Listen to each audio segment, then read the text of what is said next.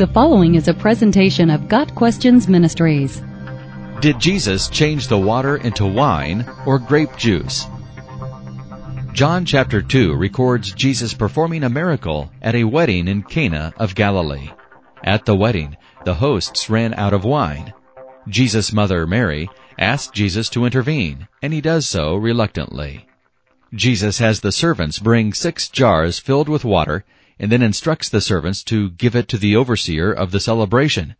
The water miraculously turns into wine, and the overseer declares that it was the best wine he had ever tasted. In this account, Jesus performed an amazing miracle, actually altering the molecular composition of the water, changing it into wine. The point of the account is summarized in John 2 verse 11. He thus revealed his glory, and his disciples put their faith in him. Usually, though, when this passage is studied, a side issue becomes the main issue. Did Jesus transform the water into wine, that is, fermented, alcoholic wine, or into non-alcoholic grape juice? Throughout the passage, the Greek word translated wine is oinos, which was the common Greek word for normal wine, wine that was fermented, or alcoholic. The Greek word for the wine Jesus created is the same word for the wine the wedding feast ran out of. The Greek word for the wine Jesus created is also the same word that is used in Ephesians 5 verse 18. Do not get drunk on wine. Obviously, getting drunk from drinking wine requires the presence of alcohol.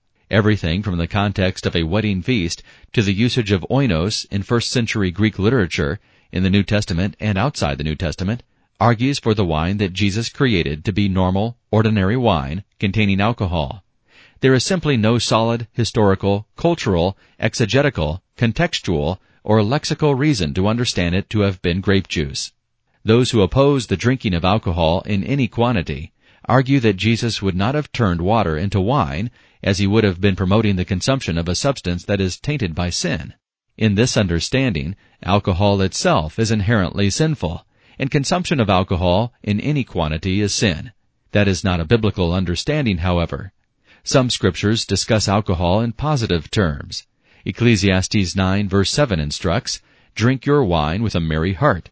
Psalm 104 verses 14 and 15 states that God gives wine that makes glad the heart of men. Amos 9 verse 14 discusses drinking wine from your own vineyard as a sign of God's blessing. Isaiah 55 verse 1 encourages, Yes, come buy wine and milk. From these and other scriptures, it is clear that alcohol itself is not inherently sinful. Rather, it is the abuse of alcohol, drunkenness, and or addiction that is sinful. Ephesians 5 verse 18, Proverbs 23 verses 29 through 35. Therefore, it would not have been a sin for Jesus to create a drink that contained alcohol.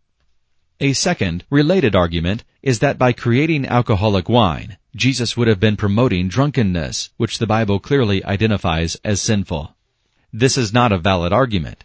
Was Jesus promoting gluttony when he multiplied the fishes and loaves far beyond what the people needed? Of course not. Creating a substance that can be abused does not make one responsible when another person foolishly chooses to abuse it. Jesus creating alcoholic wine was in no sense encouraging drunkenness. The belief that Jesus created alcoholic wine is definitely more in agreement with the context and the definition and usage of oinos.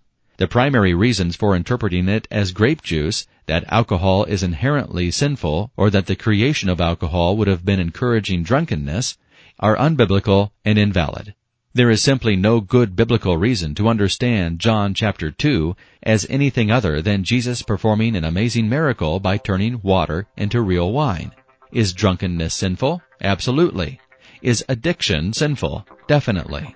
Would Jesus, turning the water into alcoholic wine, in any way violate God's standards regarding the consumption of alcohol? Absolutely not. Got Questions Ministry seeks to glorify the Lord Jesus Christ by providing biblical answers to today's questions. Online at GotQuestions.org.